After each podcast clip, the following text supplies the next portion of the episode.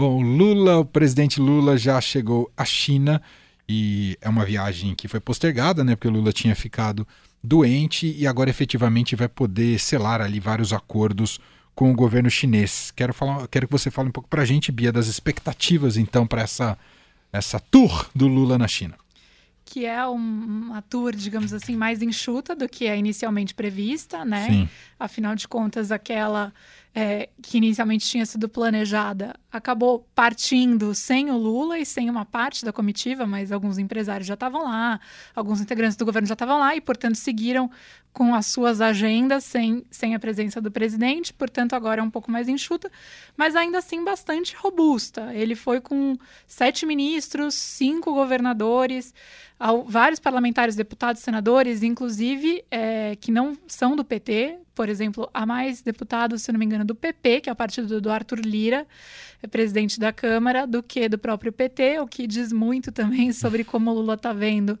é, esse arranjo de forças ali em Brasília.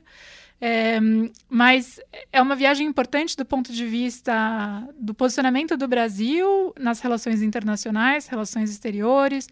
Lula prometeu ter tratar de maneira igual, ou seja, não entrar é, em uma celeuma se vale a pena o Brasil se alinhar mais aos Estados Unidos do que à China ou vice-versa, né? Ele prometeu uma política externa pragmática, é, portanto que converse com os dois lados e fez questão de, no estabelecimento dessa primeira agenda, primeira rodada de viagens internacional, portanto, ir a Washington é, e depois ir à China. É claro que a viagem de Washington foi mais enxuta, tanto em número de pessoas como em tempo, do que essa da China, é, o que mostra que tanto o governo chinês está recepcionando o, o, presidente brasileiro de uma maneira diferente do que aconteceu em Washington, né, onde foi oferecido ali um encontro com o Biden, mas foi uma coisa rápida, não uhum, foi uma super uhum. solenidade, como a expectativa também por parte dos empresários, da comunidade empresarial, do que pode sair daí é, dessa reunião. Tem é, vários pontos que são importantes, eu acho que do ponto de vista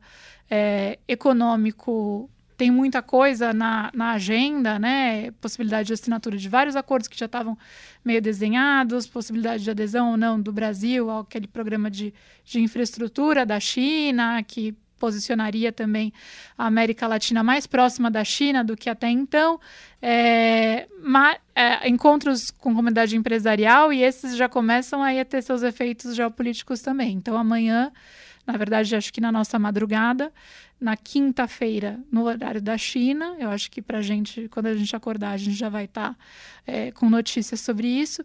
Ele faz uma visita à Huawei, aquela empresa Né, de tecnologia é, que virou uma, um grande problema para os Estados Unidos, né? Virou um grande embate com os Estados Unidos, a disputa com relação à tecnologia 5G, né? É, os americanos que é, fazem uma série de acusações sobre é, como a, a Huawei é, não protegeria de alguma maneira assim a privacidade é, das pessoas com o uso dessa tecnologia e, portanto, isso representaria uma ameaça. Do outro lado, é, os chineses tentando ganhar espaço e o Lula faz essa visita. Então, ainda é, a justificativa, claro, é econômica, mas isso já desperta, pode gerar alguma rusga aí com Washington de cara. Também nessa quinta-feira ele participa da. E aí, de novo, mais uma questão política, né? Da solenidade de posse da ex-presidente Dilma Rousseff no é, que a gente chama de Banco dos BRICS, que, mas que a, o nome é Novo Banco de Desenvolvimento. Ela que foi nomeada para essa posição, uma posição que estava ocupada é, no governo Bolsonaro pelo Marcos Troio, é, que tinha chegado a fazer, fazer parte do governo ali, do time econômico, é, e, portanto, Lula, que acho que deixou claro na campanha que a Dilma teria uma presença mas não uma presença muito próxima no governo, pelo menos era o que a gente notava pela dinâmica dela aparecendo em palanque, eram coisas pontu pontuais. De vez em quando a Dilma estava lá, a militância receb a recebia muito bem, mas a presença dela também despertava alguns incômodos entre outra parte da sociedade. Então o Lula né, manejou isso na campanha, mostrando que a Dilma vai ter um lugar importante é, mas não tão próximo. E mais ou menos é o que aconteceu aí quando ele é, coloca a Dilma, portanto, na China. Ele foi recepcionado por ela ao chegar, ela estava lá para recebê-lo em Xangai inicialmente, depois ele vai para Pequim. Começa a viagem por Xangai. É, foi uma viagem longa, 30 horas, três paradas, porque Nossa. o avião presidencial não tem uma autonomia de voo longa. Conta, né? uhum. Então parou em Lisboa, Portugal, é, Lisboa, aliás, Lisboa, Abu Dhabi e agora não me lembro o outro. Ah, parou é, mais um antes da China. São três paradas uhum. antes, foram três uhum. paradas antes da China.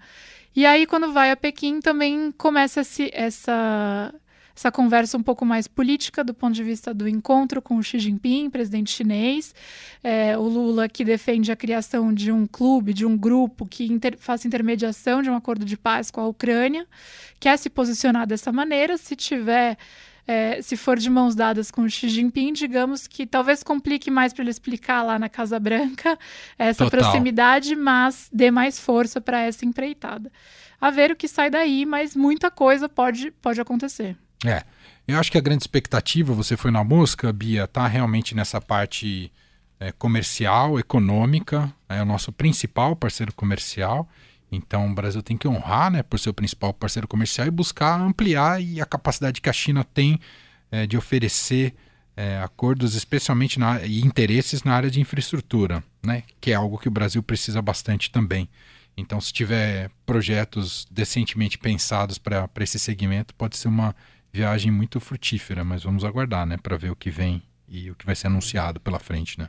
É, justificar uma aproximação econômica é mais fácil é, para manter boa relação com os Estados Unidos. Afinal de contas, Sim. é como se o Brasil falasse: então vem investir você, né? Vem perfeito, colocar dinheiro perfeito. você. Senão a gente vai, vai fazer parceria com eles, vai exportar para eles, etc. Agora, quando entra nessa parte mais geopolítica, começa a ficar um pouco mais escorregadio para o Lula. Uhum. Especialmente a questão da guerra na Ucrânia Exato. também. Tem toda a razão. Muito bem, Beatriz Bula está com a gente às segundas, quartas e sextas aqui no Fim de Tarde Eldorado. Fechamos por hoje? Fechamos. Obrigado, Bia. Um beijo para você. Até sexta. Até, um eu beijo. que agradeço.